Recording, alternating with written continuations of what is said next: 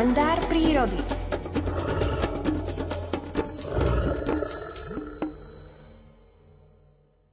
Prvého okamihu, ako sa prírodovedec Miroslav Saniga stretol s hlucháňom ešte ako malý chlapec, pocitil k tejto zvláštnej ratolesti prírody neopísateľné chvenie srdca.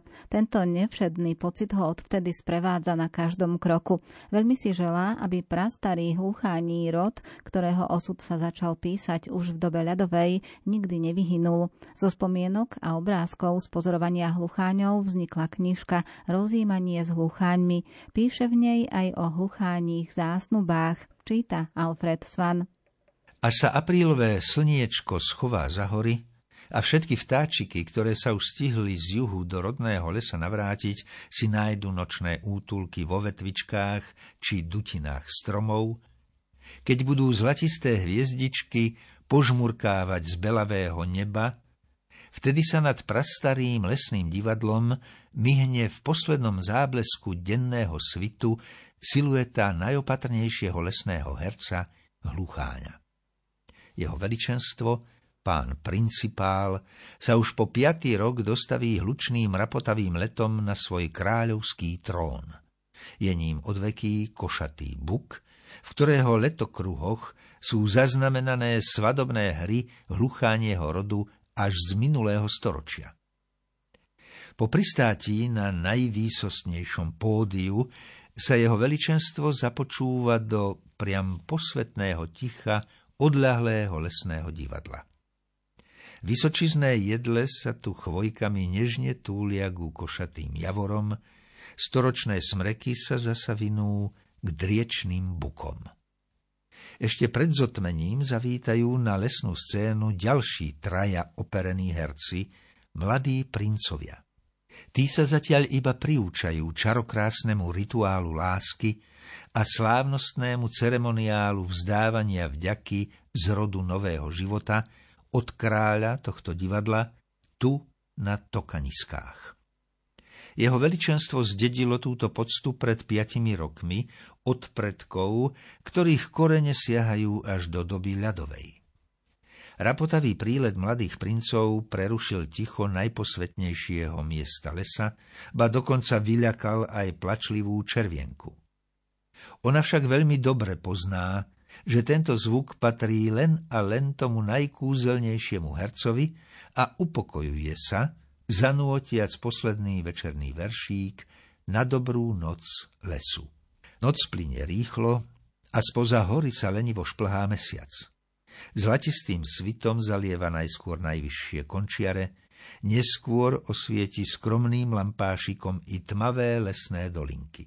Z nedalekého grúnika sa nočným tichom doďaleka nesie volanie polnočného hlásnika pôtika. Vo vlhkom vzduchu sa lesným divadlom šíri omamná vôňa sviežého dychu čerstvo rozpučaných rúžovkastých kvietkov likovca, ktorého kríčky sa trasú ešte v objatí poslednými fliačkami snehu. Vláda zimy sa končí i tu, v najodľahlejšom a od ľudského zhonu najvzdialenejšom zákutí lesa a o moc sa uchádza láskyplná a životodarná pani Jar. V jase mesačného svitu rozoznávame biele koberce 9 silu a žltkasté vankúšiky prvosienok, ktoré prekrásne obrúbili zurčiaci potôčik, napájaný životodarnými kvapôčkami stopiaceho sa snehu.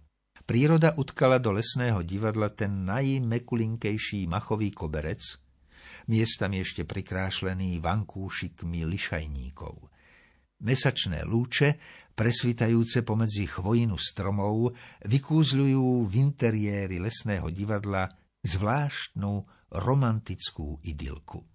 Keď cúvajúci mesiac pošteklý nad ránom s vedavými lúčmi bdelo spiaceho opereného aktéra, zobudí jeho láskou naplnené a náklonnosťou k jeho hnedastým nevestám presiaknuté srdce najopatrnejší a najbojazlivejší herec zázračného lesného divadla precitá spolospánku, napriamuje sa, otrasie sa a nastraží najdokonalejšie zmysly na sledovanie okolia. nebesia sú ešte posiaté nekonečnom hviezd a v lesných dolinkách, kam mesiac s vedavými lúčmi nedovidí, panuje všade tma tmúca, keď on, majestátny hlucháň, začína pomaly a tichučko svoju rannú, ľúbostnú romancu. Je to ešte len tichučká milostná predohra, ľúbivé zaliečanie sa, klipkanie, ktorým sa odjak živa začínajú povestné hluchánie zásnuby. Tie potom pokračujú ďalšími dvoma dejstvami. Už od nepamäti sa v tomto divadle začína dvorenie hlucháních ženíchov svojim budúcim nevestám rovnako. Tichučko, ako by sa chcel tento statný vták zaliečať svojou tichou uvertúrou všetkému živému, aby sa tak prebudilo zo zimného spánku a vypočulo si neopísateľne krásny ceremoniál lásky, ktorý nemožno vidieť nikde inde, len tu, v najposvetnejšom lesnom divadle. Nik nespieva na vlas rovnako, keď je šťastný a keď pevne stíska pery. Ten, čo zbiera omrvinky, pozná to, keď priletí. So všeličím sa zverí dnes napríklad, ako chutí voda, ktorá steká sponad mrakov z horského lona. A keď k tomu jesen svoje farby dá,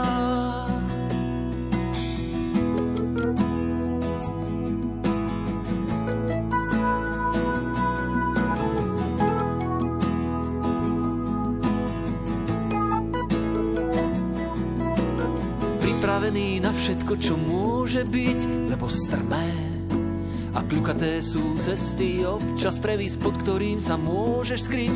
A škára, do ktorej len tak, tak sa vmestíš. A cyklamény dielo Božej poézie, tak voňavé, keď kráčaš po medzine a keď k tomu jesen svoje farby dá. Búcham na nebeskú bránu, snáď mi niekto otvorí. Možno Peter, ten má od nej kľúče, aspoň sa tak hovorí. Chcem len to, že keď mi bude na nič, keď cestou hore sily ochabnú, k tomu dáš všetko možné, či sa môžem spôsobiť